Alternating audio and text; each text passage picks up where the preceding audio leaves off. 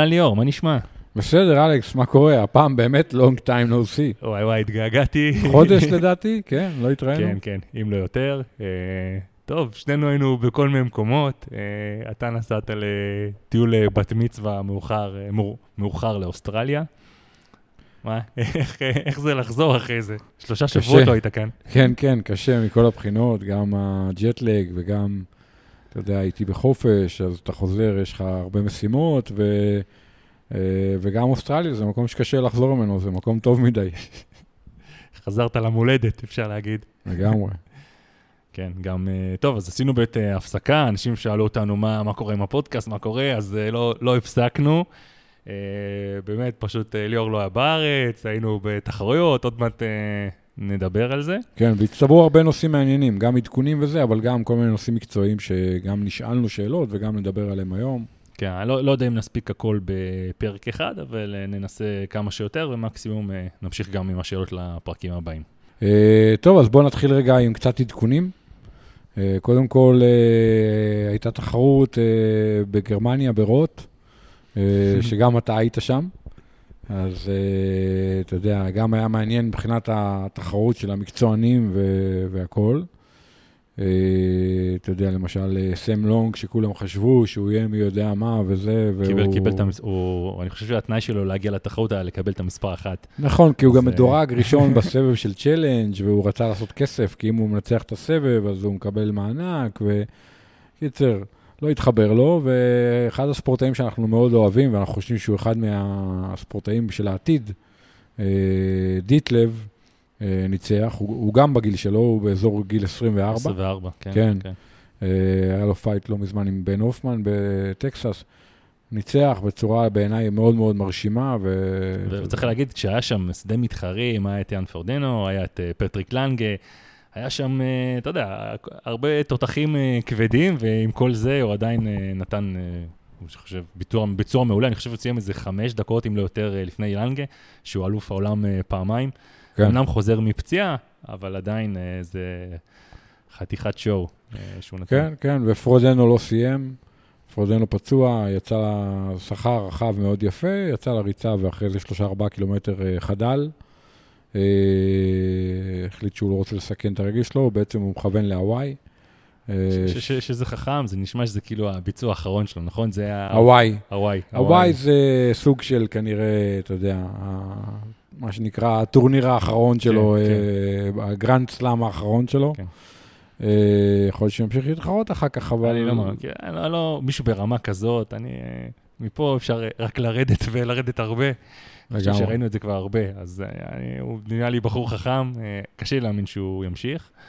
אה, ועדיין, אני חושב גם שהיה ברוט' איתו, היה נראה לי די מתוזמר כזה, נראה לי זה היה משהו שידוע מראש, נראה לי הוא ידע מראש שהוא הולך להפסיק בריצה, למרות כן. שהוא לא הציג את זה ככה.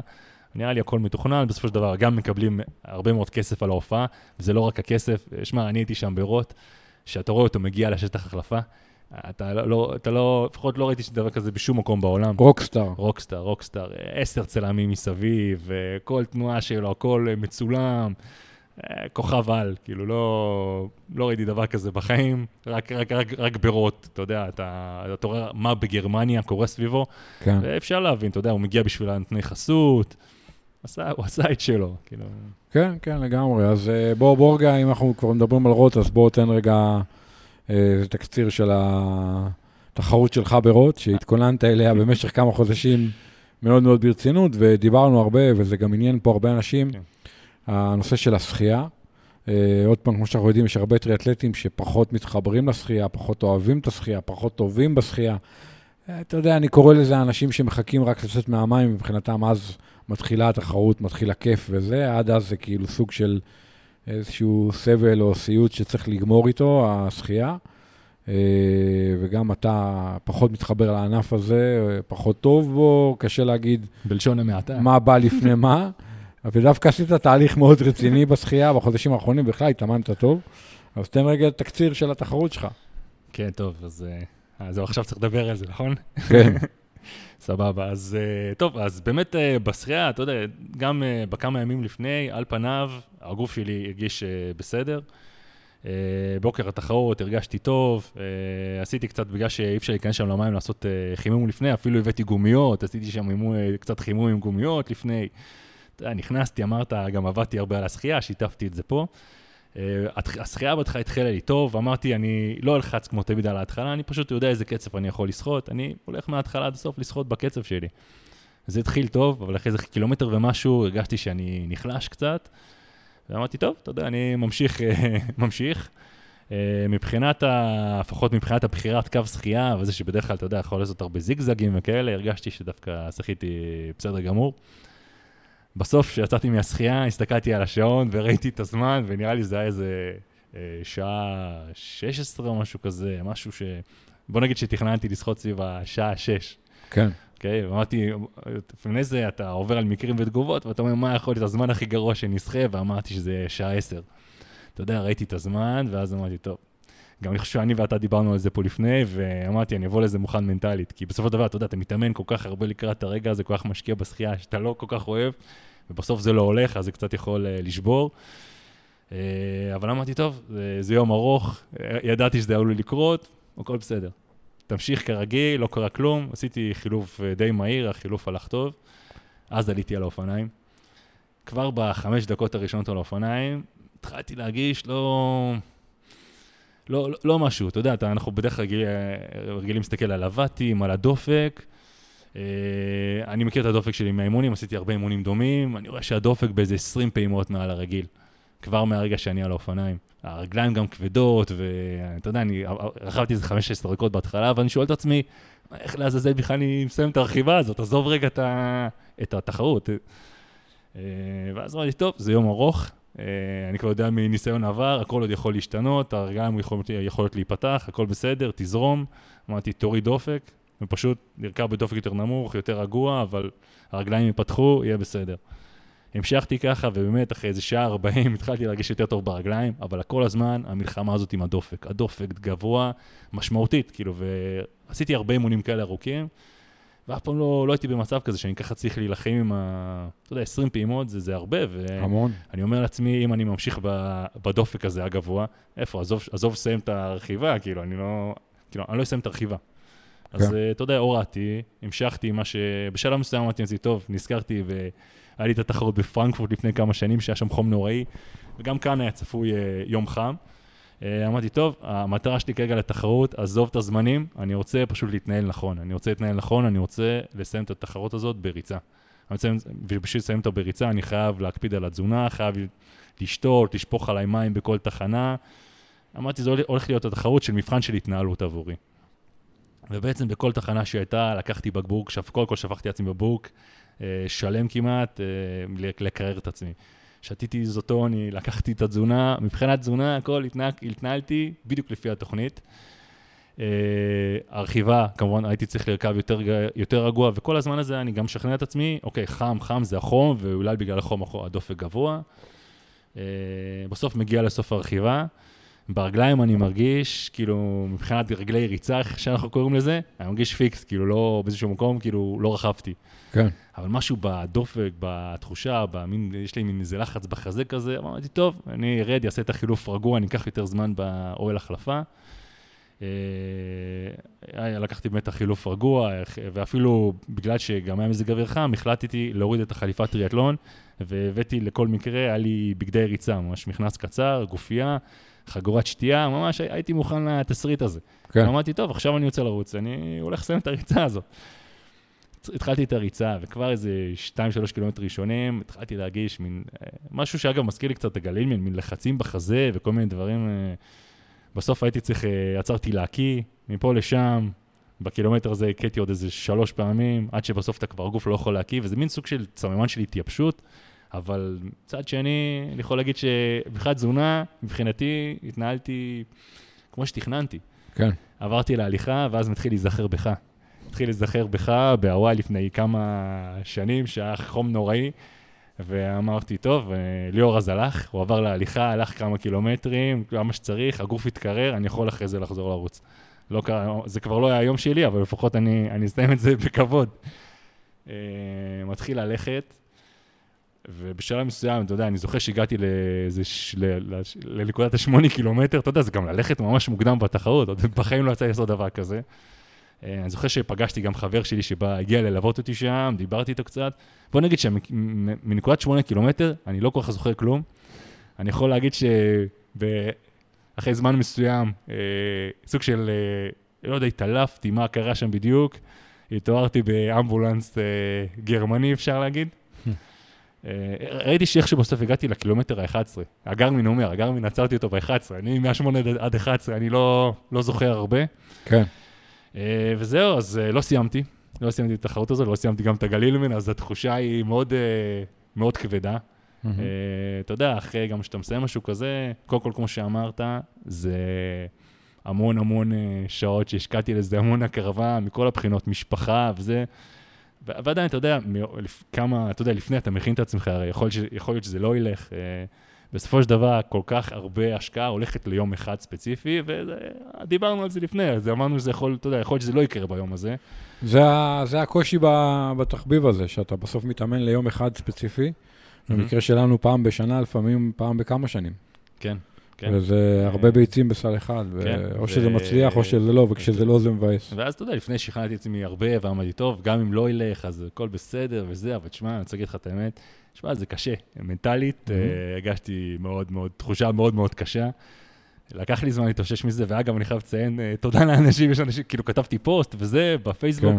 הרבה אנשים שלחו לי הודעה, אל תפרוש, על זה. כן. אז אני רוצה רק להגיד שזה לא משהו שעבר לי בראש לפרוש מהתחום, או משהו... אה, אוקיי, אני, כאילו, זה משהו שכמובן, אני תחקרתי, אני עדיין מתחקר. אגב, אה, לשלב מסוים חשבתי שהיה לי אולי איזה תסמינים של פוסט-קורונה וכאלה, כי בתחרות עצמה לא, לא, אתה יודע, אני מכיר את המספרים שלי ולא לא הרגשתי עצמי. כן. Uh, אגב, הלכתי לעשות בדיקה סרולוגית, לשלול את זה, ולא היה לי קורונה. אוקיי. Uh, חשבתי שהיה. כן. Uh, יכול להיות שהיה איזה וירוס אחר, אבל כאילו, אני, קשה לי עד היום להסביר את זה, וזה משהו שאוכל אותי, כי אני מאוד איש של מספרים, אני חייב מאוד לדעת מה... בוא נגיד, קיווית שהבדיקה הסרולוגית תגיד כן, שאתה כן, שייך לקורונה. צחקנו עם חברים לפני זה, שאני מוכן לשלם כסף עבור זה שזה יצא חיובי. כן. Uh, אבל וואלה, לא, זה לא יצא חיובי. כן. Uh, לא, לא היה לי קורונה. טוב, אני, אני יש לי הרבה מה להגיד על מה שסיפרת, כי אני חושב שזה יעניין הרבה אנשים. אפילו לא רק טירטלטים, אני אגיד לך, גם בהקשר שבאמת אתה מתאמן לאיזה מרתון או אולטרה מרתון, תחרות אופניים כלשהי, או אתה יודע, זה לא משנה למה אתה מתאמן, אתה מתאמן לפעמים הרבה חודשים, ואתה יכול להיות שאתה מתאמן מעולה, ומתכונן מעולה גם מבחינת ציוד, ביגוד, תזונה, עושה את כל הדברים הנכון, ואז אתה מגיע ליום הנתון, ומסיבה כזו או אחרת אה, התחרות לא מוצלחת. וקודם כל צריך לקחת את זה בחשבון, וצריך לקבל את זה, ואני רואה את זה גם אצל המקצוענים. אתה יודע, אנחנו לפעמים מסתכלים על המקצוענים, ונתפסים לתחרויות שהם היו טובים, ניצחו וזה, אבל אתה רואה את כל מקצוען שיש לו תחרויות שהוא, נגיד, מגיע ראשון, מגיע 15, לא מסיים, מגיע 7, מגיע שני, עוד פעם מגיע ראשון, עוד פעם לא מסיים, ועוד פעם מגיע 7.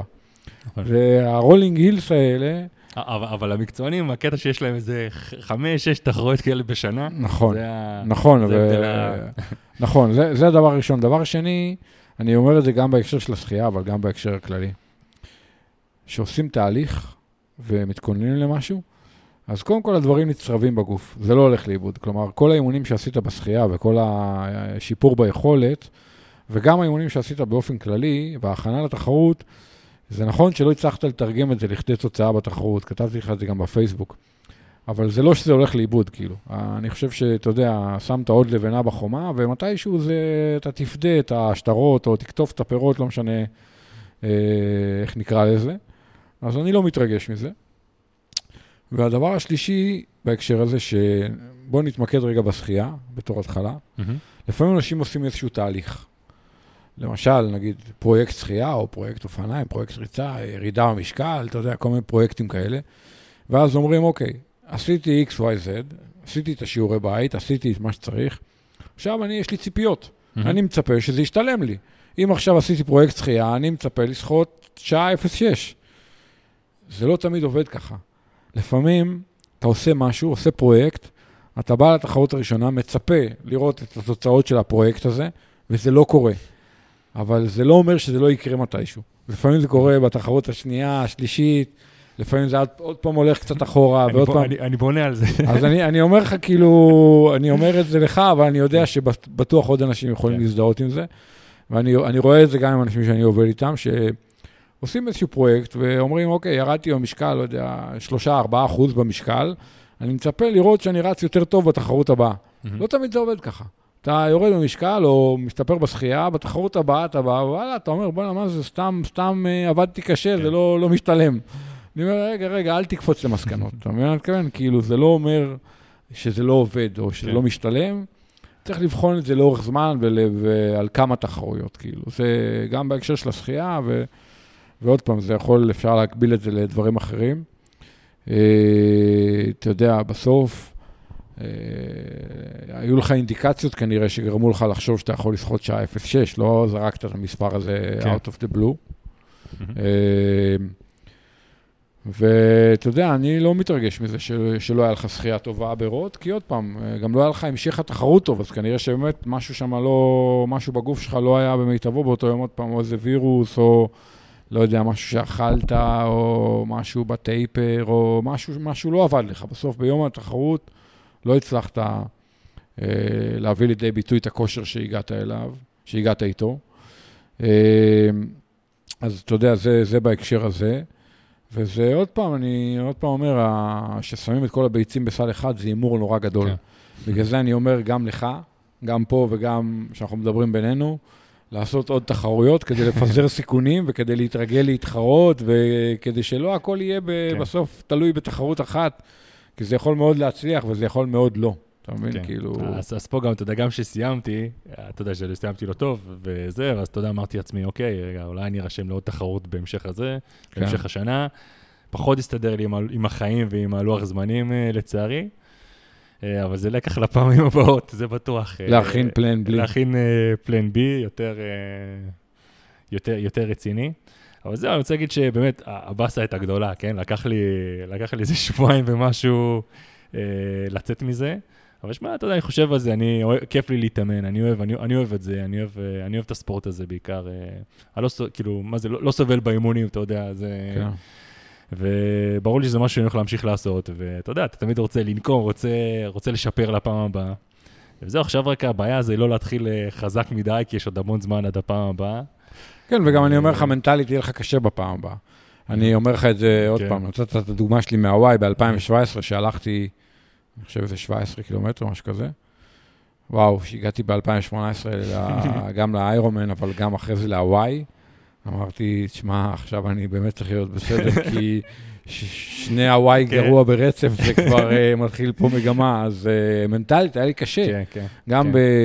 התחרתי בדרום אפריקה באותה שנה ב... ב... באביב, ב-2018, וגם אחרי זה בהוואי, אני זוכר שממש היה לי קשה מנטלית, כאילו, כי לזנק לתחרות אחרי כישלון, במרכאות, זה... אתה חושש מעוד כישלון, וזה, אתה יודע, הרבה פסיכולוגי של הספורט. כן. אה, אני מניח שעוד נדבר על זה בהמשך, שכבר יותר רלוונטי להמשך. וזהו, באמת אה, תודה לכל מי שתמך וכתב, וזהו, אני אופטימי שהמשך טוב. כן. מעולה, אז בואו, דיברנו על רוט, בואו נדבר רגע, היו עוד תחרויות בשבועות האחרונים. אה, היה... אז, היה- אז היה לנו את אה, קנדה, את התחרות של ה-PTO, אה, של הארגון הזה של הפרו אה, בקנדה, כן. אה, ששם היה שם גם תחרות אה, מאוד מעניינת, אה, היה שם הרבה פייבוריטים, היה שם את הנורבגים, את אה, אלוף העולם, אה, שבערך בערך לקח כל תואר אפשרי, את היה קריסטיאן בלומנפלט, את אה, גוסטב אידן, אליסטר בראונלי, כל המי ומי. קודם כל, בואו בוא נעשה סדר, זו תחרות שהיא 100 קילומטר, 2 קילומטר שחייה, 80 קילומטר אופניים ו-18 קילומטר ריצה. כאילו, הקונספט הוא 100 קילומטר. כן, לא, לא, לא סטנדרטי, לא כן. מרחקים הרגילים. כאילו חצי, דומה לחצי איש ברזל, קצת יותר קצר בשחייה, ברכיבה ובריצה, וממש טיפה יותר ארוך בשחייה, זה זניח כאילו. כן, אז uh, היה שם את uh, בראונלי שבהתחלה הוביל שם uh, בטירוף והכתיב שם קצב מטורף, ופתאום ראית אותו בשלב מסוים בריצה, חוטף התכווצויות בבטן, משהו... כאילו, היו שם ש- הרבה התכווצויות, בלומנפלד הרי התכווץ. כן, כן, גם בלומנפלד, גם בלומנפלד התכווץ בשלב מסוים, ואז נוצר מצב שגוסטה וידן הוביל, וזה היה די בטוח כאילו כבר ניצחון שלו בקלות. ואז בלומנפלד שם איכשהו התאושש, וגם הצליח לסגור, שזה גם משהו פשוט מדהים, אני לא יודע, תשמע, זה ספורטאי. הוא מתכווץ ואז חוזר לקצב שלוש. שלוש, קצב שלוש קילומטר, כן, שלוש דקות לקילומטר, כאילו כן. זה ממש אין, לא לא יודע, לא לא ראיתי דברים כאלה, זה משהו באמת כן. יוצא דופן. באמת, אז התחרות הזאת, אה, ושוב פעם, ראינו פה את בראונלי, שנראה שפשוט לא הולך לו במרחקים האלה, שזה ספורטאי שהיית אומר, פעם, אתה יודע, לפני כמה שנים היינו מדברים, היית אומר, וואו. אני אה, כל הזמן הייתי סקפטי לגביו, לגבי המרחקים הארוכים, ואני ממשיך להיות סקפטי, אני, אתה יודע, לא הולך, גם גומז, כן. גם גומז לא היה טוב אף פעם בחצי איש ברזל, ובטח לא באיש ברזל, פשוט לא מתחבר, לא, אתה יודע. בראונלי, כל יום שהוא מתחרה, הוא פוגע במורשת שלו, ואתה יודע, בלגאסי שלו, בעיניי, כאילו. הוא מדליסט אולימפי, לא? אה, יותר ממדי אה, אחת, ז- כן. אה, עזוב, הוא, אתה יודע, הוא, אין ספק, הוא היה טריאטלט על, אבל הוא, אתה יודע, מדחי לדחי, כן. במרחקים כן. הארוכים. ובנשים ניצחה אשלי ג'נטל. שהיא גם ספורטאית מדהימה, ITU, ואתה יודע... ואני חושב שגם ההימורים לא היו עליה, נכון? אמרו שאולי פאולה פינלי, שהיא כן. גם קנדית הרי בעצמה, אשלי ג'נטל האוסטרלית, ניצחה, תשמע, אני לא עקבתי, הייתי באוסטרליה ולא באמת הייתי בעניינים, רק פה ושם קצת ראיתי וזה. שאלו אותנו גם באמת, אחת השאלות ששלחו לנו זה שאלה לגבי בלומנפלד ובדיקות חומרים אסורים וזה. כי אומרים איך יכול להיות שבן אדם כזה שנראה ככה הוא כל כך חזק. כן, כי מי, ש, מי שראה איך הוא נראה, הוא לא, זה לא, זה לא בדרך כלל את ה- המראה הרגיל של, של- הטייפקאסט הרגיל של טריאטלט עילית. דיברנו אה, על זה כן, כבר כמה כן. פעמים. אז אה, דרך אגב, למה אני אומר את זה? כי אני יודע שבקנדה היו עכשיו בדיקות. אני לא יודע מי נבדק וכמה נבדקו, אבל אני יודע לא, שהיו אני יכול להגיד בדיקות. לך שאם היה בדיקות, אז בדרך כלל השל- השלושת הראשונים זה משהו שבי דיפולט כן. כמעט. כן, אז אה, אני מניח שגם בלומנפלד נבדק, אבל באמת היו בדיקות, ואני אני לא חושש בנורבגים שהם משתמשים בחומרים אסורים. אני באמת חושב גם שהם נבדקים הרבה, וש... לא יודע, אני דווקא בהם אני לא חושד. לא יודע, אולי אני טועה, אולי אני נאיבי, אבל אה, יש הרבה אחרים שאני כן, בהם, בהם לא. לא, גם יש לי הרגשה, אולי הם לא מפרסמים את זה, אבל, אה, תשמע, נניח אה, בלומנפלד כזה, שגם אלוף העולם, גם אלוף, גם, גם, אה, אתה יודע, באיש ברזל, באולימפיאדה, ITU, כן. ככה הכל. אה, שמע, אני בטוח נבדק הרבה, אני, המון. אין לי ספק לגבי זה בכלל. עכשיו שמעת על הבדיקות האלה, ויש הרבה בדיקות שאנחנו לא שומעים. כן, כן. אני מאוד מתקשה להאמין, אבל שמע, אתה גם יכול להגיד לך שיכול להיות שהתוספים והדברים שלוקחים הם כל כך מפותחים, שלא מגלים אותם בבדיקות. יכול להיות. אה, הכל, הכל, אה, בסופו של דבר, הכל יכול להיות. הכל אה, יכול להיות. אבל זה נראה, זה נראה טבעי, כאילו, אני, כן. כאילו, זה לא מרגיש, אה, כן. מה עוד היה לנו? היה לנו טור דה פרנס, שזה אופניים. שמע, אה, עוד פעם, אני ראיתי את השבוע הראשון כי הייתי בארץ, ואז היו שבועיים מטורפים ולא ראיתי כלום, לא ראיתי אפילו תקצירים, הייתי בלי קליטה, אין לי מושג. שמעתי, אבל הבנתי שהיה טור מאוד מאוד מעניין. כן, אה, האמת שגם לי, לי פחות הפעם יצא פחות לעקוב אחרי הטור, אבל גם, אתה יודע, אני ראיתי גם כל פעם את ה-15 דקות סיכום האלה של, ה, של היום. אה, וגם, אני, אתה יודע, זה גם עוד פעם שאלה שאני שואל את עצמי, כמו גם אתה מסתכל על בלומנפלד כזה, וגם אתה מסתכל בטור, הרוכבים הצעירים, המהירויות האלה, הדברים האלה שהם עושים ביום ה-17, משהו כזה, לתקוף ולעשות דברים כל כך מטורפים. איך יש לו רגליים, איך, אני שואל את עצמי כל הזמן, זה טבעי, איך זה יכול להיות, איך זה... ואז אתה תגיד לי, הוא רוכב אה, שבא משטח, הוא מאוד מיומן בכל מיני, יש לו כל מיני מיומנויות, ו... לא יודע, לא יודע, מה אני אגיד לך, זה... תראה, הרוכבי אופניים, אני תמיד חושד בהם, כי בגלל כל ההיסטוריה וכל מה שאנחנו יודעים. כן, אבל אני חושב שהיום הספורט יותר נקי מבעבר. אה, האם הוא נקי לגמרי, אני לא יודע. הרבה מהם משחקים על התחום האפור. לא יודע להגיד, אבל... אה, מה, גדל לנו דור חדש של, אה, אתה יודע, של, של עלייה כזאת ביכולת? יכול להיות. תראה, אני דווקא מרותק על ידי... מה שמרתק אותי היום זה שלושה רוכבים. זה ון ארט, שהיה מדהים בטור הזה, לא שראיתי הרבה, אבל עוד פעם, ממה שאני יודע. ון דר פול ופיטקוק. דווקא אני, אתה יודע, פוגצ'ר וזה, סבבה, אבל הם מאוד מאוד ספציפיים. אני יותר מתרשם מהוורסטיליות, דיברנו כן. על זה באחד הפודקאסטים. שמע, פיטקוק, שגם ניצח הרי איזה stage, וון ארט, שניצח כמה stage ים, וניצח את החולצה הירוקה, וון דר פול, שלא היה טוב בטור ופרש וזה, אבל אתה יודע, הם, גם איך שהם מתחרים, הם לא מפחדים מכלום, אתה מבין? כאילו... אז אני לא מבין את זה, איך אתה יכול להיות all out 21 יום? כאילו, מה, מה זה? לא, הם לא לאוט. לא, אז, לא, לא, אה, לא, בסדר, אבל כן. אתה יודע, זה לא קצבים שהיית מצפה מבן אדם... אה, תראה, עוד פעם, זו שאלה טובה. בסוף, אני, יצא לי לראות, סתם נגיד, תמיד, אני תמיד נותן את הדוגמה הזאת, יצא לי לראות טניס באוסטרליאן אופן. כשאתה עומד ליד המגרש ואתה רואה את העוצמה שהם מכים את הכדור, אתה אומר, בואנה, זה לא יכול להיות. לא יכול להיות, כאילו, מה שראיתי עכשיו פה לא הגיוני. אבל אז אתה אומר, רגע, אבל ראיתי פה את האחד מהטובים בעולם. אז אתה יודע, עדיין אני סקפטי לפעמים, אבל אתה יודע, כשאתה רואה את לברון ג'מס בא מולך. עם הכדור, כן. וכשאתה רואה את נדל מגיש, וכשאתה רואה את פוגצ'ר מטפס, אז אתה צריך לזכור שיש כאלה מעט מאוד בעולם. כלומר, יכול להיות שזה באמת אנשים שהם, אתה יודע, יוצאים דופן והם גיפטד באופן, אה, אתה יודע, שהוא נדיר. ואז אולי הם כן נקיים, אני כן. לא יודע, אתה יודע. כן, אבל... אבל תשמע, בטוח כיף לראות את זה, זה בטוח. אתה יודע, על העיניים זה לראות דבר כזה, אתה יודע, במיוחד שהיה כבר כמה טורים כאלה שבלי יותר מדי התרחשויות, פה זה היה די, אה, די מטורף. כן, וגם צריך להגיד, היה טור, טור דה פרנס של אנשים, שהסתיים, אה, לדעתי, אתמול.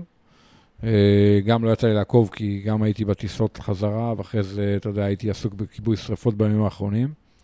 אבל הבנתי שהיה טור מאוד מוצלח ומאוד מעניין. רוט, רותם גפינוביץ' הישראלית השתתפה,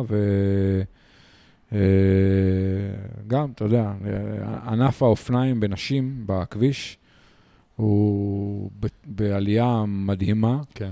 זה קצת מזכיר לי את ענף הכדורגל נשים. אתה יודע, שעכשיו היה גם כן, אה, אתה יודע, טורניר כדורגל נשים מאוד רציני, והיו לדעתי 90 אלף צופים באיצטדיון בטורניר נשים, וואו. בגמר, ואני חושב שזה מתחיל לקרות באופניים, בנשים שהענף מתחיל להיות מאוד תשמע, מאוד מעניין. העובדה שהטור לנשים, אני חושב, לא קרה כמה שנים, והשנה הוא חזר, לדעתי, אז זה גם משהו ש... אני סופר שמח לראות את זה, ואתה יודע, זה הולך להיות, אתה יודע, עוד ענף מעניין שיתחיל להיות לגיטימי, ו... וזה אחלה, מכל הבחינות, וחשוב להזכיר את זה, אתה יודע, גם את הטור של האנשים. מה עוד היה לנו? היה לנו את המכבייה? המכבייה... טוב, דבר אתה על המכבייה, אני לא הייתי בארץ. אני פטור. זה אירוע של ספורטאים, נגיד יהודים, נכון, שמגיעים אה, לארץ, ובעצם מתחרים פה בכל מיני ענפי ספורט, כמו אולימפיאדה של היהודים, אפשר לקרוא לזה. כן. אה, אז גם כאן, אה, ספורטאים ישראלים כביכול, בכל ענף ספורט היה צריך לעמוד באיזה קריטריון מסוים, בשביל בעצם להשתתף במשחקים האלה. וזהו, ובסופו של דבר אפשר להגיד שזה תחרות של ספורטאים חובבים פלוס. אה, כאילו, לא, אפשר להגיד שזה, אתה יודע, אין כאן אה, אה, מקצוענים שזה, לרוב אני חושב שזה אורח החיים שלהם. בארץ היה לנו אחלה של ייצוג, היה כמה חבר'ה, אני, אני לא פוחד לשכוח שמות, אבל גם כאן היה אחלה פודיומים ואחלה מקומות. אפשר להגיד שלפחות מהפייסבוק נראה שייצגו את ישראל בכבוד. אה, וזהו, אגב, זה אירוע שקורה כל כמה זמן, אתה יודע? בעיקרון כל ארבע שנים, אבל עוד פעם, בגלל הקורונה וזה. אני, אני השתתפתי במכבייה פעם אחת, ב-2009, גם בטריאטלון בטבריה. אני זוכר שעקבת אותי במלא. לא זוכר. ב-2009 זה היה שבוע אחרי שחזרתי מהאירום אוסטריה, והיה טריאטלון בטבריה, אה, אולימפי לדעתי, והייתי ממש גרוע, אבל אה, כנראה אה, היו גרועים ממני, אז יש לי מדליה מהמכבייה. גדול. כן, תשמע, נראה לי זה אירוע מגניב, זה אירוע כיפי, זה משהו שכיפי. ו- הקושי הכי, אפשר להגיד שהקושי שם זה שאני חושב שלפחות מי שהתחרה בטריאטלון, אה, או בכל ענפי האתלטיקה למיניהם, זה שיש לך נניח, אה, סתם ביום ראשון היה לך ריצה, יום שני אחרי זה יש לך טריאטלון, יום שלישי אחרי זה יש לך נגש, יום רביעי אחרי זה יש לך עוד, עוד, עוד משהו. כן. אתה יודע, יום אחרי יום גם לעשות את זה, אה, זה לא פשוט. אז אה, במיוחד אם אתה רוצה להתחרות בכל הענפים האלה, ואני ראיתי שיש הרבה חבר'ה שכן עשו את זה, אז אפשר להגיד שזה גם, לא יודע, אחלה מחנה אימונים, סוג של. כן, לגמרי. אה, אבל אה, תשמע, זה אירוע נראה לי מגניב, אירוע כיפי. טוב, כן. נדבר רגע על ההודעה של איירומן לגבי שנה הבאה, אליפות העולם. כן. אז איירומן הודיעו, אליפות העולם השנה באיש ברזל, בהוואי, תתקיים באוקטובר, והיא הולכת להיות פרוסה על פני יומיים, פעם ראשונה שזה קורה. וזה בגלל כמות הסלוטים שהם חילקו, עם כל הבלגן שהיה לפני הקורונה, תוך כדי הקורונה. אה, יש להם המון ספורטאים, אז הם הבינו שאין ברירה, צריך לפרוס את זה על יומיים כדי להכיל את כל הספורטאים. ובעצם באוקטובר הקרוב, אליפות העולם תהיה חלקה ביום חמישי וחלקה ביום שבת. אה, איזה מוזר זה. פעם ראשונה. פעם ראשונה, כן. אה, זה קרה כבר כמה פעמים באליפות העולם בחצי, שחילקו ליומיים לדעתי. אה, והחליטו ללכת עם הקונספט הזה גם לשנה הבאה. עכשיו, זה מהפכה. זה, זה מהפכה כי זה אומר שאם נגיד עד השנה היו סביב 2,000-2,500 ספורטאים באליפות העולם באיש ברזל בהוואי, מהמם. משנה הבאה יכול להיות שאפשר יהיה להכיל משהו כמו כפול מזה. חביבי, צריך להחזיר את הכסף של הקורונה. אה, נכון, נכון. אז אה? יהיה הרבה Mm-hmm. יותר סלוטים. הרבה יותר סלוטים. אה, בוא נגיד שעד השנה, בשנים האחרונות, בכל תחרות רגילה היו 40 סלוטים, משנה הבאה זה 55. וואו. באליפויות יהיו במקום 75, 100, כלומר דרום אפריקה, פרנקפורט וכאלה. וחוץ מזה, הם, יש עוד כמות גדולה של סלוטים שמיועדים רק לנשים. אה, באמת. כן. אז יהיו הרבה יותר, בחלק מהתחרות יהיו הרבה יותר סלוטים לנשים. מהמם. בקיצור, אה, אתה תראה בשנים הקרובות הרבה יותר ספורטאים בהוואי, ומן הסתם גם הרבה יותר ישראלים, אה, גם בגלל שיש את טבריה, מהמם. שאני מעריך שרוב הסלוטים ילכו לישראלים, או לפחות חלק גדול מהם, אבל בטח בטח עכשיו שיש הרבה יותר סלוטים באופן כללי, אז אה, הוואי, התחרות הולכת להיות הרבה יותר אה, פופולרית. אבל, לזה. אבל, אני רוצה לשאול את השאלה הקשה. אה, נכון, אה, מצד שני, אבל אני, הוואי, לפחות בשבילי, זה משהו כזה בלתי מושג באיזשהו מקום, מין אה, חלום, אה, שצריך לעבוד אה, מאוד מאוד קשה לקראתו כדי להגיע לשם, אה, לפחות פעם. אה, בטוח במצבים מסוימים גם היום, אבל אה, כל העניין הזה, גם ההנגשת ה over slot ים הזאת, מהמם. שזה אומר שתחרות חדשה שנפתחת במקום, לא יודע, שכוח חיל כזה שלא כולם יכולים להגיע אליו, ואם אתה לקחת את הטיסה לשם, רוב הסיכוי שאתה תיקח את ה slot הזה. מהמם.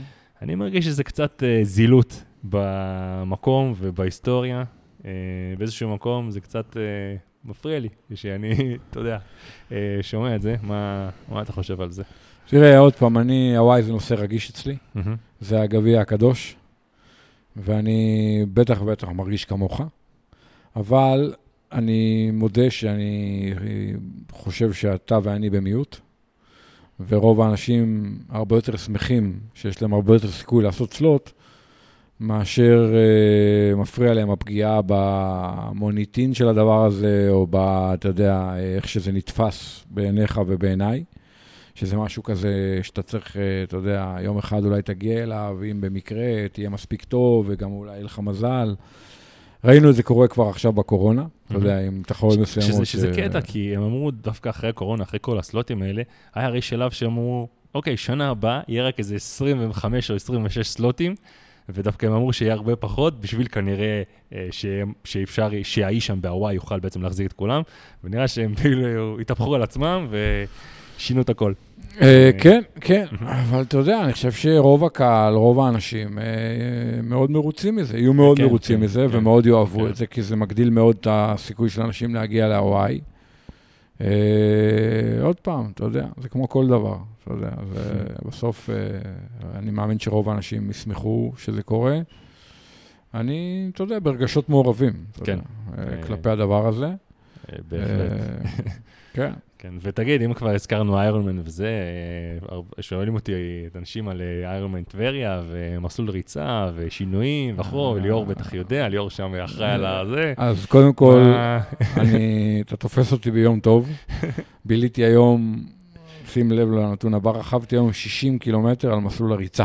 מה אתה אומר? עשיתי שש הקפות Hmm, על מסלול הריצה, אה, עם שני גרמינים, עם ה-840 ועם ה- עם ה-830 ועם ה-955 החדש, כדי לעשות צלבות בין השעונים ולראות שהכל מדויק. אה, מסלול הריצה עובר אה, ליטושים כאלה ואחרים, אה, והוא יפורסם, המסלול המדויק יפורסם אה, בקרוב. אה, הוא דומה למסלול של שנה שעברה, אבל הוא לא זהה אחד לאחד, כי גם, כמו שכבר אמרתי, השנה שעברה הסיום היה בטבריה, השנה הסיום בחוף גיא, אז מן הסתם המסלול לא יכול להיות אותו דבר לגמרי. אה, אז היום הייתי שם, ועבדתי על המסלול ריצה, ובקרוב זה יפורסם. עוד פעם, לא משהו דרמטי, מסלול ריצה בעיניי שהוא יותר טוב משנה שעברה. אה, עוד פעם, הוא לא מאוד מאוד שונה, אבל הוא קצת שונה. אה, זהו. ואני מתקיל אותך קצת עכשיו, אבל אה, אתה יודע, שמועות, שמועות, אתה יודע, הרבה אנשים אה, שואלים, ומסלול הרכיבה הולך להיות בעצם אה, לחצי 90 קילומטר ולמלא 180 באופן מלא? כן. כן? כן. אוקיי. כן, כן, למה? מה... יש כל מיני שמועות שהעירייה שם לא מאפשרת כל מיני דברים, וצריך לקצר את המסלול, וכל לא, לא, לא, מיני לא, יהיה דברים 90. כאלה. יהיה 90 ו-180. מי שעושה חצי יעשה הלוך חזור, ומי שעושה מלא יעשה פשוט פעמיים הלוך חזור. אה, זהו, היה כל מיני רעיונות, ניסינו לחשוב על כל מיני דברים, אה, לגוון, לשנות, ללטש. אה, בסופו של דבר זה יישאר כמו שהיה שנה שעברה, שעוד פעם, המלא פשוט יעשו עוד לפ, אה, והחצי ייכנסו לשטח ההחלפה. סך הכל אני חושב שהמסלול רכיבה, אנשים היו מרוצים ממנו, הוא מסלול מהיר, גם שיפצו הרבה מאוד מהכביש שנה שעברה, לקראת התחרות, כן. כן. משהו כמו 70 אחוז מהכביש עבר שיפוץ שנה שעברה, ו-30 אחוז שעדיין לא פיקס, עובדים עליהם עכשיו. אה, יפה. כן, אוקיי. okay. זאת אומרת, עובדים על זה שזה ישופץ.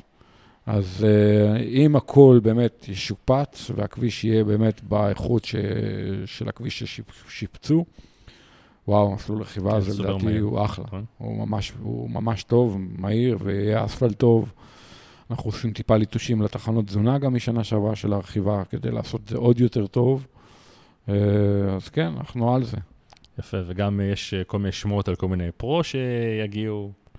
כן, אה, בוא נראה, אתה יודע. אתה יודע. הקורונה קצת נגמרה, סוף סוף נראה אולי מתחרים גם מחו"ל. בסופו של דבר גם יהיה פה סלוטים גם לפרו מהוואי, נכון? כן, כן, בטח. בטח. אז הם ירצו גם להגיע. כן, יהיה פרסים מעניין, כספיים, אה, סלוטים, אה. הכל, אתה יודע, זאת אה, אליפות אזורית, אז כאילו תחרות אה, נחשבת. כן. כן. טוב, אז uh, נעשה מעבר חד עכשיו מתחרויות, קצת לדבר על uh, נושאים מקצוע, מקצועיים. Uh, ובואו נדבר קצת על ה... אתה יודע, אמרת לי להמשיך uh, לשחות, נכון? אסור לה, להפסיק לשחות אחרי התחרות, כי בשחייה מדרדרים מהר uh, חזרה. אז uh, אני ממשיך לשחות, אבל שמע, חם, חם, uh, חם במים, גם תלוי uh, באיזה בריכה אתה שוחה. ובואו נדבר קצת על השפעת טמפרטורת אה, של המים בעצם, על הביצוע שלך בבריכה, על הזמנים בשחייה. כן, שמע, אה, עוד פעם, אני לא שחיתי שלושה שבועות וחזרתי לארץ, והמים, הטמפרטורה עלתה, גם באופן כללי בבריכה וגם במים עצמם. וכשחזרתי לשחות, וראיתי שאני שוחה נורא לאט, אמרתי, זה בגלל שלא שחיתי שלושה שבועות, או שבגלל שהמים יותר חמים? אז כנראה שזה 80 אחוז בגלל שלא שחיתי שלושה שבועות, ו-20 אחוז בגלל שהמים עלו, אה, הטמפרטורה עלתה. וצריך לקחת את זה בחשבון. כלומר, מים טובים לשחייה, זה, אתה יודע, שחיין יגיד לך 24 מעלות, בן אדם שהוא לא שחיין יגיד לך אולי 26, 27. כמה יש בווינגייט בבריכה של ה... אה, לדעתי 26, 26, נכון? משהו לי כזה. 26. השחיינים אוהבים אפילו יותר קר, אבל אז המנויים מתלוננים, אז כן. מוצאים איזשהו איזון. אבל, שמע, המים אמור להיות, לך קר כשאתה נכנס. אם לא קר לך כשאתה נכנס, הולך להיות חכם עוד מעט כן, שאתה תשחה, כן, ובטח ובטח אם אתה שוחה חזק, מהר, עושה סטים והכל. וזה מאוד משפיע.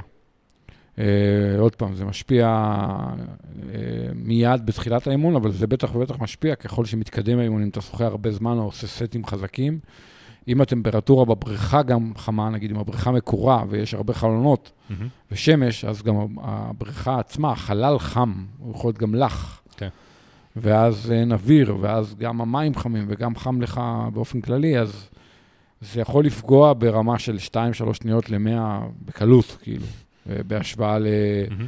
שחית, לא יודע, במאי-יוני נגיד, והמים עוד היו נעימים, עכשיו אתה שוחה באוגוסט, אז צריך לקחת את זה בחשבון. אה, זה מסביר את הזמנים. אני לא, עוד פעם, אני אומר, אל תבנה על זה, אבל אני, רואה את זה כל שנה. שאני שוחה בתקופות האלה. יותר קשה לשחות, כאילו, אני שוחה בבריכה מקורה. עוד פעם, יש לזה הרבה יתרונות, אבל גם יש לה הרבה חלונות וחם, וגם המים חמים וגם חם בחלל של הבריכה ואין אוויר. ואתה פשוט רואה את השתי שניות למאה בקלות, כאילו, על כן. הטמפרטורה של המים, וצריך לקחת את זה בחשבון ולא להתרגש מזה. לא, במיוחד בסטים כאלה חזקים, באמת אה, סטים מהירים וחזקים, אה, מאיות וכאלה שאתה יוצא, אה, ואפילו יותר קצרים, אתה פשוט מתבשל בשלב מסוים, נראה לי. ממש. כאילו, תלוי באמת כמה חם בכל בריכה. כן, אז, וזה נכון גם לגבי הים, אגב, שהים עכשיו 28 מעלות, 30 מעלות, עוד פעם, כנרת. זה יותר לאט. אתה יודע, אני יודע שמכבייה קיצרו חלק מהמשחקים. תשמע, זה יותר לאט, אין מה לעשות, כאילו, זה... צריך לקחת את זה בחשבון. ומה, כמו שאמרנו, גם חשוב להקפיד על ה... אתה יודע, במיוחד בבריכה חמה, על ה... לא יודע, לשתות איזוטוני או לא בזמן אימון, אה, כן? אה, כן, עוד טוב, פעם, במיוחד מי שרץ, כן. כן, מי שרוכב או רץ, אתה יודע, אנשים לפעמים הולכים לרכוב, לרוץ, למחרת הולכים לשחות, או אפילו באותו יום, בום, מתכווצים. כן. מהמם. כאילו, בעיקר בתאומים, סולאוס, קצת ארבע ראשי, hamstring אולי.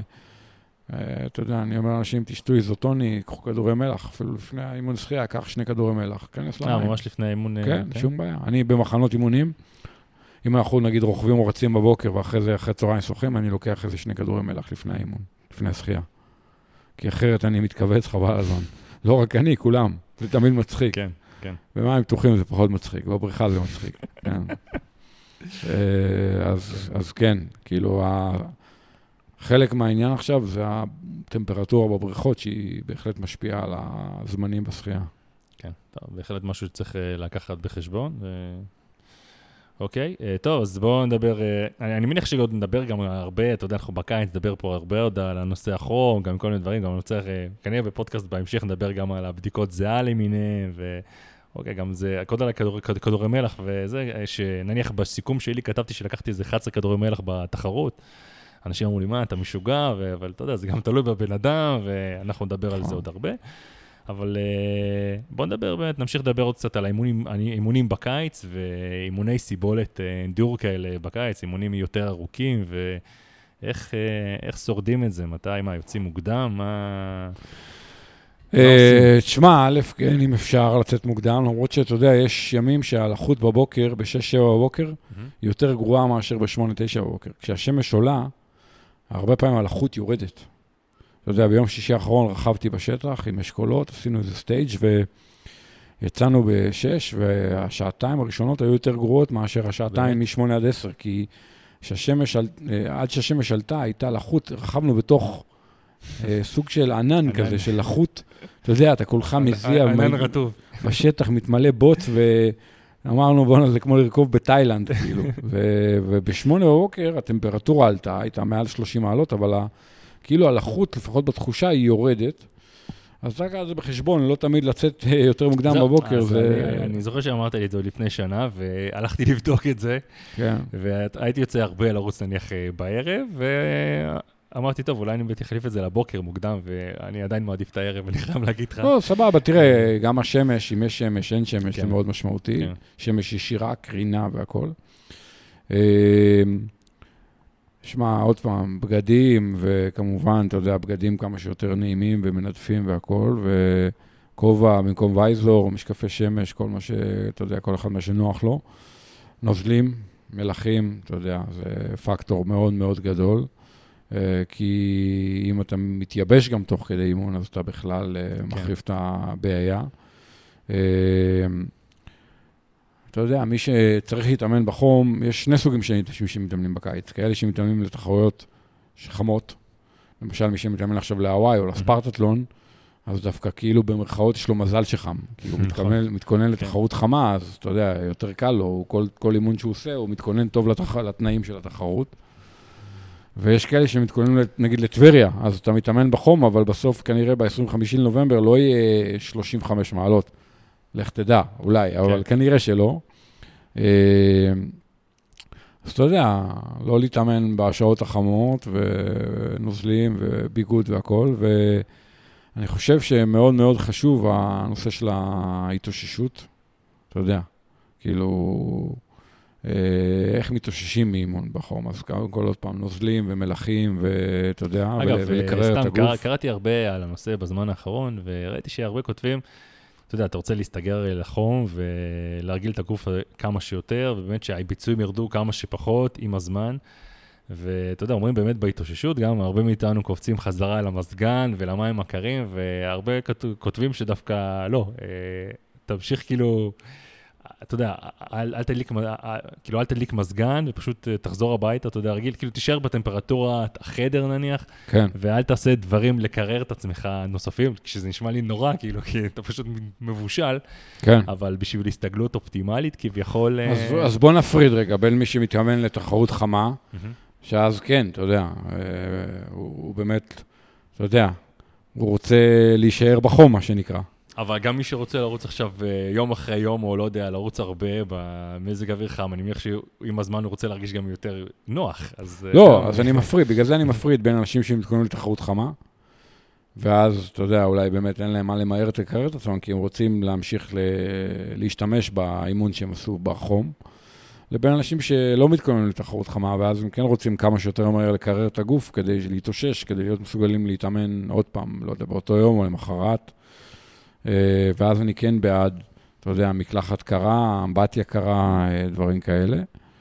אה, אתה יודע, אנחנו יושבים פה כמו תמיד בקיץ עם קערת אבטיח. אבטיח זה אחד הדברים הכי יעילים. א', באבטיח אנשים יש... כתבו לי על זה, רק שתדע. באבטיח יש ניטריק אוקסיד, שזה משפר את היכולת האירובית, כמו סלק וכמו בעלים ירוקים. יש גם באבטיח. אבל גם אבטיח הוא מעולה לקירור. אז אני אוכל בקיץ מלא אבטיחים. אוקיי? אני גם מאוד אוהב אבטיח. כן. אה, יש בו סוכר, אבל מי שמתאמן לא אמורה להיות לו בעיה עם זה. אה, נחזור רגע לאימונים, אי אפשר להתעלם מהחום. אתה יודע, כשבן אדם מתאמן בחום, ברור שיהיה לו יותר קשה לגוף מבחינה ביולוגית, הדופק יעלה, המ- תחושת מאמץ תעלה. אה, אם אתה רוכב או רץ עם ואטים, אז הוואטים יהיו כנראה יותר נמוכים ביחס למה שאתה רגיל, הקצב יהיה יותר איטי, וצריך לקחת את זה בחשבון. אני עושה הפרדה בין מה שאני קורא עומס פיזיולוגי לעומס ביולוגי. מהמם. פיזיולוגי זה שלד, שרירים, רצועות גידים וזה, וביולוגי זה באמת כל הנושא של הדופק ומה שקורה לך ברמה ההורמונלית וטמפרטורת הגוף והכל. ובקיץ הפקטור אה, הוא הרבה יותר הקטע הביולוגי, וזה מה שהרבה יותר מקשה עליך. מהמם. בוא ניקח בן אדם סתם שרץ נגיד עכשיו עשרה קילומטר בדופק 150 ב- באוגוסט, יכול להיות שהוא יהיה על קצב, אה, לא יודע, 6. עכשיו, הוא לא השתפר בכושר, הוא לא ירד במשקל, הוא לא שינה כלום, הוא עושה את אותה ריצה בינואר, והוא על קצב 5, מהמם. או 10 פעימות פחות בדופק. סבבה, הכל בסדר, כאילו, לא צריך להתרגש מזה. לא צריך להתעקש על הקצב, לא צריך להתעק- להתעקש על הוואטים. אה, אי אפשר להתעלם מהעומס שמייצר החום. גם הטמפרטורה וגם הלחות, בעצם העומס חום המשוקלל, וצריך גם תוך כדי האימון לשים לזה לב, וגם בהתאוששות. אה, ההתאוששות מאימונים בקיץ היא הרבה יותר קשה. מהמם. אה, לגוף לוקח הרבה יותר זמן לחזור להומאוסטזיס, למצב שהוא כאילו תקין, ש- שטוב לו. אני יכול להגיד לך שאני הולך לישון, אפילו אם עשיתי את האימון בבוקר במזג אוויר מאוד חם, ואני הולך לישון בערב, אני מרגיש שהגוף שלי עדיין חם, ולוקח לי כן. יותר- זמן להירדם אפילו. כן. כן. אז אה, תכף אני אגיד מילה על שינה, אבל, אבל אין ספק שכאילו ההתאוששות תהיה בעיה, במיוחד אם אתה מתאמן יום אחרי יום, יום אחרי יום. לכן אני כן בעד לשלב גם אימוני אינדור, לא להתאמן רק אאוטדור. אה, אחד הדברים שאתה יודע, אה, סנדרס, שהוא אומר הרבה דברים אולי פחות אה, מוצלחים, הוא גם אומר דברים מוצלחים. הוא אמר, אה, איזו תחרות שהוא התכונן אליה בטמפרטורות מאוד מאוד חמות. אז הוא אמר, יש לזה המון יתרונות, אבל החיסרון שלמשל לא עשיתי אימונים בקצווי ריצה שאני אמור לרוץ בתחרות, כי לא יכולתי לרוץ מהר, כי היה נורא חם. או לא יכולתי לרכוב בוואטים שאני... אה, ולכן אני כן בעד להתאמן גם indoor, כן להתאמן גם בתנאים נוחים. כי נגיד עכשיו אני מתאמן trainer, עושה במזגן ומאוורר, אני מתאמן בתנאים הרבה יותר נוחים מאשר אם אני ארכוב בחוץ. או רץ על ההליכון, אה, לדוגמה. כן, הורדת על ההליכון, אני יכול לעשות את האימון בעצימות הרבה יותר גבוהה. מהמם. ואז אני משמר, נגיד, ברמה העצבית, את היכולת לרוץ מהר, וברמת הוואטים, את היכולת ללחוץ על הפדלים יותר חזק. אז אני כן בעד לשלב גם אימוני אינדור, וגם כדי, עוד פעם, לא לחשוף את הגוף יום אחרי יום, יום אחרי יום, רק לחום ולחות וזה. אה, אז אתה יודע, אני כן חושב שלהתאמן גם אינדור זה... זה, גם, זה... גם בסופו של דבר אתה מרגיל את השרירים לבצע את הפעולה שאתה רוצה לבצע בתחרות, ובאותם קצבים, באותם עומסים. קצת שונה גם שאתה, נניח אם אתה רץ יותר רגוע בשביל לשמר את הדופק, אז אתה לא באמת מגיע לעומס שתהיה בו בתחרות בדיוק. לפחות השריר לא מרגיש את אותו, אני מסכים. אני מסכים, זה הרבה- כמו שעכשיו החבר'ה שגרים בגובה, הרבה פעמים יורדים לפני הים להתאמן כדי לרוץ מהר, מהמם. או לרכוב חזק, כי בגובה הם לא יכולים לעשות את זה. אז אני כן חושב שלהתאמן גם אינדור זה אחלה, מכל הבחינות. אה, נחזור רגע למילה על השינה. אתה יודע, זה גם כן, זה מצחיק, כי היום הייתי בטבריה, ואחרי זה נסעתי ליוקנעם, לברא, אה, לאסוף שם איזה משהו שהכינו לי, כי אחד החסרונות האישיים שלי, זה אולי נושא שלא תכננו לדבר עליו, אבל אני חושב שהוא יעניין הרבה אנשים. אה, הרבה מאוד אנשים ישנים פחות טוב בקיץ. יש לזה כמה סיבות. אחת, השעות אור. מהמם. אתה יודע, בחורף יורד החושך, ב-4-5, אתה מתחיל לקנוס הביתה, מתחיל לקנוס לשינה, אוכל ארוחת ערב אולי ביותר מוקדם, הכל קורה יותר מוקדם. נכון. הילדים כאילו נכנסים למוד שינה יותר מוקדם, מי שיש לו ילדים קטנים. בקיץ, אתה יודע, יש אור עד מאוחר, אה, עושים כל מיני דברים אחרי צהריים, הולכים לים, הולכים לפה, הולכים לשם, הילדים לא נרדמים כל כך מהר, הכל נדחה לשעות יותר מאוחרות. אז זה הבעיה הראשונה. הבעיה השנייה זה הטמפרטורה בחדר שאתה ישן בו. אתה יודע, איך אני אומר, זה לוז-לוז. אתה ישן עם חלון פתוח, אולי יש רעש, אולי יש רוח, אולי לא מספיק קר. אתה ישן עם מזגן, אולי זה קר מדי, אולי זה רעש, אולי הוא מייבש אותך. נכון, זה לוז-לוז. נכון. אה, אני ישן הרבה יותר טוב, אובייקטיבית, אני ישן הרבה יותר טוב בחורף. הבעיה שרוב התחרויות הן בקיץ, אה, ואתה מנסה להתאמן וגם לישון. אה, ולי יש בעיה של שינה באופן כללי, ויש לי בעיה של שינה בקיץ יותר מאשר בחורף. וצריך להיות מודעים לזה. כל מי שמתאמן עכשיו, נגיד לטבריה, לא משנה, לישראמן, ספרטטלון, whatever, למרתון כלשהו בסתיו, צריך מאוד להקפיד על השינה ולשים לב. אה, אתה ואני יקרי עם 955 חדש, ודיברנו קודם על הפיצ'רים החדשים של ה sleep וה training נדבר על. זה, נדבר על זה עוד מעט. אה, אז סבבה. אז אני מסתכל על זה עכשיו. בצורה די עקבית. ואני, איך אמרתי היום לשרון, אתמול לשרון מברא, אני רוצה 80. אני רוצה ציון 80 בשינה כל לילה. וואי וואי, קשה, קשה מאוד. אבל אני חושב שאם. אני לא 80, אז אני לא מתאושש טוב, ואני לא יכול להתאמן כמו שצריך. אין מצב שאתה מגיע ל-80, איך אני איתך? לא, יש לילות שאני מעל 80. באמת? תקשיב, עכשיו באוסטרליה הייתי מעל 90, וואו. אבל לא התאמנתי. ו-. ולא היה לי טלוויזיה, ולא היה... תקשיב, אכלנו ארוחת ערב ב-6-7, ב-9 הלכנו לישון, ואין לי סיבה לקום לפני 6. אז היו לילות שהייתי במיטה, או סוף קולד ישנתי, 8-9 שעות, שזה לא קורה לי בישראל. אנשים לא, מי שלא מכיר אותך, ליאור בדרך כלל, לא יודע, קם ב-4 בבוקר, לא יודע, ב- כן, לא- כן. הוא לא- הוא לא ישן בלילה. אז אה, אז אני אומר לך שהייתי שם מעל 90, אה, וראיתי את זה. בהתאוששות ובדופק מנוחה והכל. וואו.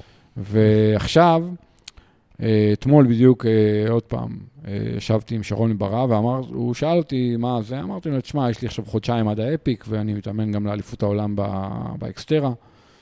והוא אמר לי, אוקיי, מה, מה כרגע הדבר שהכי אתה חושב שהוא קריטי מבחינתה? אמרתי לו, התאוששות, מקף, שינה. מהמם. והוא נתן לי גם איזה פורמולה שהוא הכין לי שקשורה ל- ל- להרגעה אבל- אבל ולשינה. הדברים האלה, השאלה אם זה לא מרגיע אותך יותר מדי, אתה מבין? לא, לא, לא, לא, זה- לא. זה בעיקר ולריאן, שהוא אחלה, הוא, אתה קם בבוקר, אתה סבבה, אתה לא, אתה לא גמור, זה לא כדור שינה. וגם אה, נתן לי איזה חליטת צמחים שהיא די פשוטה, יש בה קמומיל ובבונג, שזה דברים שאפשר לקנות בכל חנות טבע והכול. אני, אתה יודע, אני יודע שאם אני אשן שבע שעות כל לילה, ואם אני אקבל מעל 80 ב- בגרמין, וה training readiness שלי יהיה טוב, אני מתאושש הרבה יותר טוב, אני מתאמן הרבה יותר טוב, אני אגיע בכושר הרבה יותר טוב. אני חושב שאמרתי לך. לפני איזה כמה זמן, שתן לי עכשיו לא לקום לילדים בבוקר, ותן לי לישון כמו שצריך, אני מוריד 15 דקות באיש ברזל. אני בטוח. כאילו, אתה יודע, זה בטח, שמע, התאוששות ושינה זה משהו שמה ביחד. זה ההבדל וזה- בינינו לבין המקצוענים, כן. שהם פשוט, אתה יודע, אה, סנדרס ישן תשע שעות בלילה, עשר שעות בלילה, אתה מבין? מינימום. כאילו, כן. כן. זה Game changer. תחשוב, בן אדם, אתה הולך לישון נגיד בעשר, אתה יודע, קם בשבע, שמע, אתה מתאמן אחרי זה כמו נמר. כן, כן. ו- כל ההתאוששות, יום אחרי יום, במיוחד מי שמתאמן יום אחרי יום, זה משמעותי מאוד, מאוד. כן. כן. אז התחלנו מחום, הגענו בסוף לשינה, כן, אבל כן. אני חושב שזה הכל קשור ויעניין הרבה אנשים. אה, אז אלה הדברים שקשורים בחום. ותן לי, תן לי דבר אחרון על החום בפודקאסט הזה, אני מבטיח, לא, לא נדבר על זה יותר. אה, מה עם אה, לקחת כדורי קפאין, או בכלל צריכת קפאין ב...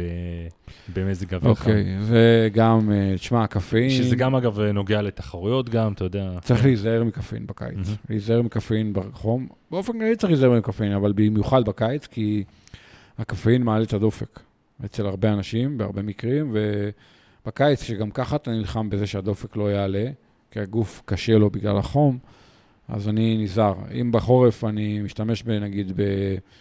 אה, אה, רוקטן נגיד עם קפאין, Mhm. באיזוטוני, אז בקיץ אני משתמש יותר בדג, במוצר שהוא בלי קפאין, כדי לא להיות בקפאין גבוה מדי, אתה מבין? ואתה שותה קפה. יחסית. שותה קפה, גם, אתה יודע, בעקבות ההמלצה של שרון, ירדתי לשתי כוסות ביום, אני כבר כמה חודשים על שתי כוסות ביום, קשה לי עם זה, אבל אני מקפיד, אני משתדל מאוד לא לשתות שתי, יותר משתי כוסות ביום, שה, שהשנייה היא לא אחרי שתיים נגיד, שלוש כזה, אתה יודע, אחרי צהריים, כדי, מהמם. גם, קשור לשינה. כי זמן מחצית חיים של קפה הוא 4-5 שעות בדרך כלל אצל רוב האנשים, ואז או. אם בן אדם שותה קפה ב-6-7 בערב, זה עדיין יכול לפגוע לו בשינה בלילה. עוד פעם, זה מאוד אישי. איך אנשים אומרים לי, אני שותה אספרסו והולך לישון. סבבה, יכול להיות שזה... אה, אני לא שותה אספרסו והולך לישון, וגם יכול להיות שאחרי זה הוא הולך לישון סבבה, ואחרי שלוש שעות הוא מתעורר והוא לא יודע למה. או שהוא לא ישן טוב וזה. כן. אז קפאין, אתה יודע, עוד פעם, זה מאוד אישי. אני חושב שזה באמת מאוד אישי, וקטע של גם אתה חייב לנסות את זה בכל מיני מצבים, לבד על עצמך.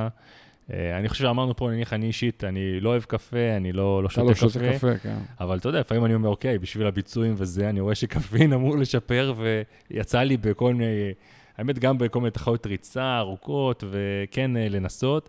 שמע, כשאני לוקח כדור כזה, אני קשה להסביר לך מה קורה לי, הלב שלי, כאילו, אני מרגיש שעוד שנייה יוצא מהמקום. ממש, אני מרגיש את הלב שלי דופק, כאילו, ברמות ש... בוא נגיד, אני לא, מאז אני לא, לא לוקח קפאין, אה, כאילו, אולי ממש משהו בצורה מאוד נדירה, אבל לא באמצע תחרות, אני יכול לא באמצע איש ברזל. לא, לא לפחות לא בכמויות של כדור, כאילו, יכול להיות בשתייה קצת, רדבול וכאלה נניח, אבל לא... אז כמו שאמרת, על כל אחד זה משפיע בצורה מאוד שונה, וזה משהו שחייבים לעשות לפני, כי אם פתאום אתה לוקח את זה בזמן התחרות ואתה מקבל כאלה דפיקות לב, אתה יכול לחשוב שיש לך עוד רגע, אתה יודע, אירוע לב או משהו, אז uh, באמת... Uh, אני אספר לך אנקדוטה אה, קצרה מאוסטרליה. קודם כל נהגתי שם המון, והיו שם נסיעות ארוכות, ואתה יודע, אז קודם כל קניתי איזה כמה פחיות רדבול שיהיו במקרר בקרוון. בסוף הבנות שלי שתו אותם. אה, אבל אה, באוסטרליה הם מוכרים בתחנות דלק אה, כדורי קפאין, כי בגלל הנסיעות הארוכות. גנציות, אה, כן. מגניב. ואתה יכול לקנות כדורי קפאין בתחנת דלק, כאילו, והנהגי משאיות חיים על זה, הם אוכלים את זה לדעתי בחופנים, כי הם נוסעים פשוט מרחקים כן. נורא ארוכים. אז כן, אתה יודע. מגניב, מגניב ממש. אחלה, טוב, אז uh, נראה לי זהו, סיימנו עם החום, הבטחתי. Uh, בואו נעבור קצת למדור הטכנולוגי, נקרא לזה. Uh, כמו שאמרת לפני זה, uh, שנינו כבר עם ה-955, גם דיברנו עליו כבר, uh, אני חושב, בפודקאסטים הקודמים. בואו נדבר קצת על התרשמויות שלנו. Uh, ליאור, תתחיל אתה.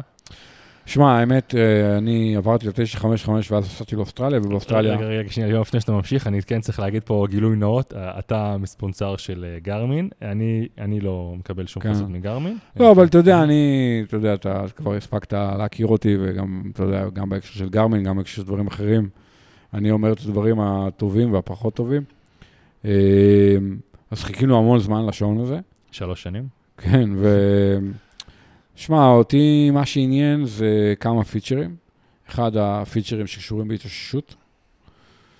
שתיים, הפיצ'ר הזה של הסטמינה, שבעצם נותן לך איזשהו חיווי של מה מצבך תוך כדי הפעילות. ואולי המד האופטי של הדופק, אם- לראות אם הוא ישתפר, וגם קצת הסוללה, כי אה, אתה יודע, סוללה יותר טובה זה תמיד יותר נעים, כי אתה צריך להטעין את השעון פחות, ומי שמתאמן הרבה לא רוצה כל הזמן להיות טרוד בהטענתי, לא הטענתי, כן הטענתי, לא הטענתי. אז קודם כל, אתה יודע, אני עם הסולר עכשיו, גם אתה, אמור לתת לו עוד טיפה בסוללה, וגם הסוללה אמורה להיות באמת יותר טובה. אה, בדקתי את המד האופטי כמה פעמים בריצות קלות, ונראה לי שהוא יותר טוב. אני לא רוצה להגיד משהו חד-חד משמעי, כי לא עשיתי אינטרוולים בלי רצועה.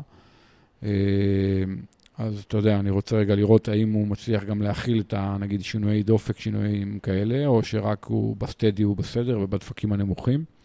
אבל בריצות קלות שעשיתי באוסטרליה, הוא הראה לי מדדים שהיו נראים לי מאוד מאוד מדויקים.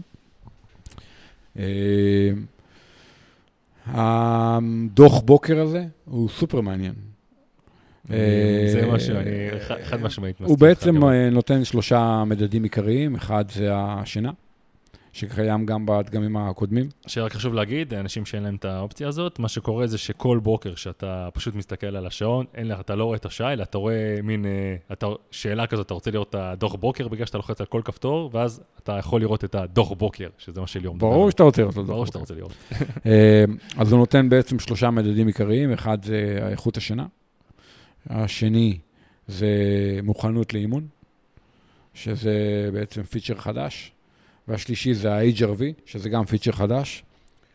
ה-HRV אני לא מרגיש עדיין שאני בשל לדבר עליו, כי צריך עוד קצת ללמוד את זה ולהכיר את זה והכל. קונ- קונספטואלית, בואו נעשה רגע תזכורת למי שלא שמע את הפרקים הקודמים. HRV זה בעצם הפער בין הפעימות.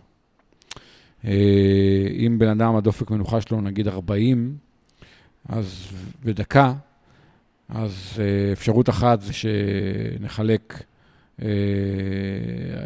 60, כאילו 40 פעימות ב-60 שניות, ויצא כך, או בוא ניקח בן אדם שהדופק מנוחה שלו 60, ומודדים את זה על פני דקה, אז כל שנייה יש פעימה. מהמם. אבל במצב האופטימלי זה לא עובד ככה. כשהגוף מאושש, היינו מצפים לראות שתהיה פעימה אחרי שנייה וקצת, והפעימה הבאה תהיה קצת אחרי פחות משנייה, ואחרי הפעימה השלישית תהיה אחרי שנייה בדיוק, ו... זאת אומרת, המרווחים בין הפעימות לא יהיו מדויקים. מהמם. זה לא יהיה עגול. זה מצב טוב, שהגוף מאושש. במצב שהגוף פחות מאושש, אז אנחנו נראה שבעצם המרווחים בין הפעימות הם זהים. הגוף Mhm. יותר בסטרס, והמרווחים בין הפעימות יהיו יותר קרובים אחד לשני, וזה בעצם מדד שנקרא HRV, ועכשיו הם הכניסו את זה בשעון, אבל עוד פעם, אני עוד לא מרגיש שאני עוד יודע מספיק לדבר עליו ולהגיד מה אני חושב על זה. השינה, הם שיפרו את המדד שכבר היה קיים, מי שיש לו את ה... נגיד 945, זה כבר קיים שם, אבל אני חושב שהם עשו לזה עוד איזשהו שיפור בפיצ'רים. אה, אני אמרתי, אני רוצה 80. 80 כל לילה, אני עדיין... באוסטרליה עמדתי בזה, אחרי זה חזרתי ג'ט לג. שמע, למשל הג'ט לג, זה היה מאוד יפה. גם לא ישנתי טוב, כמה לילות, וגם עוד פעם הייתי בג'ט לג. תקשיב, היו לילות שקיבלתי 30. וואו. אוקיי? ואז וואו. טיפסתי ל-60, והלילה כבר, אני חושב, הייתי 80. אני כבר חמישה ימים בארץ. אז זה כן, אמרתי, וואלה, זה עובד, כאילו, יש פה קטע, כאילו, באמת ישנתי יותר טוב הלילה, ישנתי איזה שש וחצי שעות, ואני כבר פחות בג'ט לג, ואמרתי, וואלה. ואותו דבר ה training readiness. באוסטרליה הייתי training readiness 100, כאילו, לא התאמנתי וישנתי מלא. מאושש לחלוטין. כן, כן, אני יכול להראות לך, זה היה מטורף, כאילו. אה, ואחרי זה עוד פעם חזרתי לארץ, ג'ט לג, לא ישנתי וזה, training readiness על הפנים, ועכשיו הוא עוד פעם, כבר לא רע. אה, היום הוא היה בסדר, אתמול עוד היה, הוא היה גרוע, כי עשיתי בלוק של אופניים בסוף שבוע, אז אתה יודע, כאילו, אה, לא התאוששתי לגמרי. שני המדדים האלה, אנחנו צריכים עוד ללמוד אותם. השינה, אנחנו כבר יודעים די הרבה, ה training readiness, צריך עוד ללמוד את זה לעומק, אבל זה סופר מעניין. אז עכשיו אני, אני אתן את הסיכום שלי. אני אפילו אתן, אני אתן את הסיכום, ואז אני אתחיל אה, לדבר בפרטים. אני אגיד את זה במשפט. שזה עובד, זה עובד, שזה לא עובד, זה לא עובד. אה, קודם כל, הסיבה באמת שקניתי את השעון הזה, זה המדדים האלה שהזכרת. אה, הם משופרים, וזה בדיוק, זה הדברים שהייתי רוצה לראות. השאלה, האם זה באמת עובד? אז קודם כל, בזמן שאתה היית באוסטרליה, חזק לי, חזר לי החשק להתאמן, וחזר לי החשק, אה, אתה יודע, לרוץ, לרכב ולשחות, ואז יצא לי לנסות די הרבה את השעון, ואגב, גם התחרתי איתו ב- ברוט. אה, ושמע, וראיתי דברים, מצד אחד, לפעמים, אה, הוא עובד מצוין, באמת, כל המדדים האלה, כמו שאמרת, זה ממש בר, כמו, כמו בהרגשה שלי. לא ישנתי טוב, הוא מראה לי שאני לא מספיק מוכן לאימון, ה-HRV גם, אגב, ה-HRV רק מתעדכן לי אחרי איזה 30 ומשהו יום של ניסיון, זה לא משהו שמתעדכן ישר, גם נראה תקין לחלוטין. Uh, מצד שני, במצבים אחרים, אני אגיד לך, הדבר שאולי הכי מציק לי מכל פה, שברגע נניח שהסוללה פה סופר משופרת, במיוחד מאז ה-945 והם ה-935, uh, אבל מה, יש פה, יש כאן באגים בשעון, אוקיי? שהסוללה עובדת טוב, ובאמת לוקח לה הרבה זמן להתרוקן, אבל יש איזשהו באג, לפחות אצלי, אחרי כל אימון שאני עושה, הסוללה מתחילה להתרוקן בטירוף. ממש, וזה משהו מוכר, זה גם, יש פורום, יש פורומים מלאים בזה כבר, ובעצם הפתרון כרגע זה פשוט uh, לסגור את השעון וכאילו לעשות ריסט לשעון. שזה... השאלה אם זה משהו שהם יצליחו לתקן באיזשהו עדכון גרסה. יצליחו, ברור, ברור לי, ברור כן. שזה יצליחו לתקן. אני, כל, כל הדברים שאני מדבר על עכשיו, יצליחו לתקן אותם והשעון יהיה מדהים. Uh, קצת מציק לי שהוא לא מדהים כרגע, כי גם המדדים האלה של ה-HRV, uh, יש יום שאני קם וזה מראה לי דברים הזויים, גם בשינה. Uh, מראה לי דברים לא קשורים בכלל. Uh, אז יש ימים שאני מאוד מרוצה, ימים אחרים אני מאוד מאוד לא מרוצה, עד כדי כך שאני אומר, אוקיי, אני רוצה לחזור ל-945. כאילו, אני אומר, הוציאו פה מוצר שהוא לא בשל. Uh, ושוב פעם, זה משהו שבעדכונים די פשוטים, כי אני חושב שהנושאים פה די uh, ברורים. אה, אפשר לתקן אותם בקלות, וגם הם ידועים בזה שהם מתקנים את זה, הם יתקנו את זה. אה, אל תתרגש. אה, שמע, ה-GPS למשל, עוד פעם, לא שבגלל זה עברתי שעון, אבל אתה יודע, באוסטרליה הדלקתי אותו, יצאתי מהקרוון, בום. אז זהו, אז זהו, אז אם יש דבר אחד שחיובי ועבד לי פה 100% ובגלל זה אגב לא חזרתי ל-945. המולטי GPS הזה עובד מדהים. אתה יודע, חבר שלנו אריס תמיד אומר לי, תחזור ל-945. אני אומר, אריס, אני לא יכול. ברגע שאני יוצא מהבית, אני לוחץ על הכפתור, טאק, יש לי קליטה, אני לא כן, צריך לחכות. כן. ב-945 הייתי רגיל, אתה יודע, לפעמים לוקח עד דקה, ותשמע, אני בבית שלי, זה מקום שאני תמיד יוצא לרוץ ממנו, אני מצפה ששם הוא כבר, אתה יודע, יכיר את האזור, וזה אמור להיות ישר. אבל אה, גם פה, גם ברוט שהייתי, ומכל מקום, בגלל המולטי-בנד הזה של ה-GPS, אה, אגב, זה זולל קצת יותר סוללה, אבל שמע, כשאני רואה את זה, אני עולה לי חיוך על הפנים, באמת שרק בגלל הפיצ'ר הזה. כן. אה, וזה, זה, אגב, פיצ'ר, זה, זה ממשיך לעבוד כל הזמן. זה משהו שלא הפסיק לעבוד, אבל כל השאר, שמע, אני חלוק עם עצמי, לא, לא ברור לי מה הולך שם. גם מעצבן אותי שאני כל פעם צריך לכבות את השעון ולהעליק אותו מחדש, זה לא נראה לי הגיוני. אה, ועוד פעם, אני בטוח שזה משהו ישתפר, ועוד פעם, אנחנו יודעים, יודע, כאילו מכירים את גרמין, זה לא משהו חדש, זה לא פעם ראשונה, אתה יודע, הם צריכים להתחרות בשוק, הם רוצים להוציא את הפיצ'רים האלה כמה שיותר מהר, את השעון הזה כמה שיותר מהר, אה, והרבה פעמים הוא יוצא לא מבושל, אה, זה הרגשה שלי פה קצת. אני בטוח שבקרוב מאוד, אפילו בשבועות הקרובים, כבר נראה עדכון לכל הדברים האלה. כן. אה, סך הכל, הדבר הכי חשוב, השעון נראה פגז. נכון. נכון, זה הכי חשוב. במיוחד הלבן. במיוחד הלבן. כן. אה, כן. אה.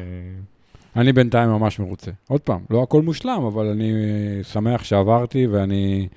ה-GPS עובד טוב, המד האופטי נראה לי עובד סבבה. אז המד האופטי, אני חושב, עובד יותר טוב. עדיין יש פה... אני לא חושב שיש היום איזשהו מד אופטי בשוק שעובד בצורה כמו שרצועת דופק עובדת. Mm-hmm. אבל באמת, כן יש פה, כן יש פה קפיצת מדרגה, שזה כבר יותר, אה, אתה יודע.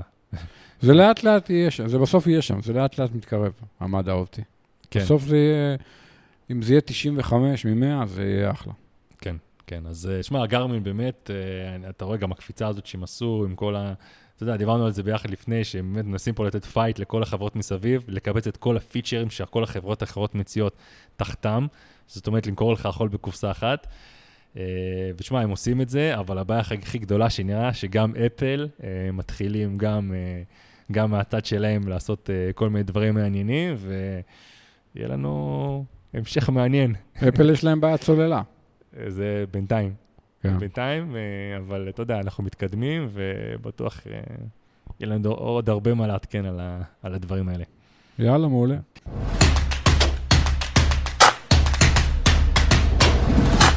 אם נהניתם מהפודקאסט, אנחנו נשמח אם תחלקו אותו עם חברים שלכם, פשוט תשלחו להם את הקישור לאתר שלנו, endurancetalks.com, או תפנו אותם לכל פלטפורמת פודקאסטים קיימת, iTunes, Spotify וכולי. אם יש לכם שאלות, אתם מוזמנים לשלוח לנו אותם, אנחנו נעשה את מיטב המאמצים לענות עליהם כאן בפודקאסט. מה שלא נצליח לענות כאן, אנחנו מבטיחים לענות בפרטי. וזהו, עד הפעם הבאה.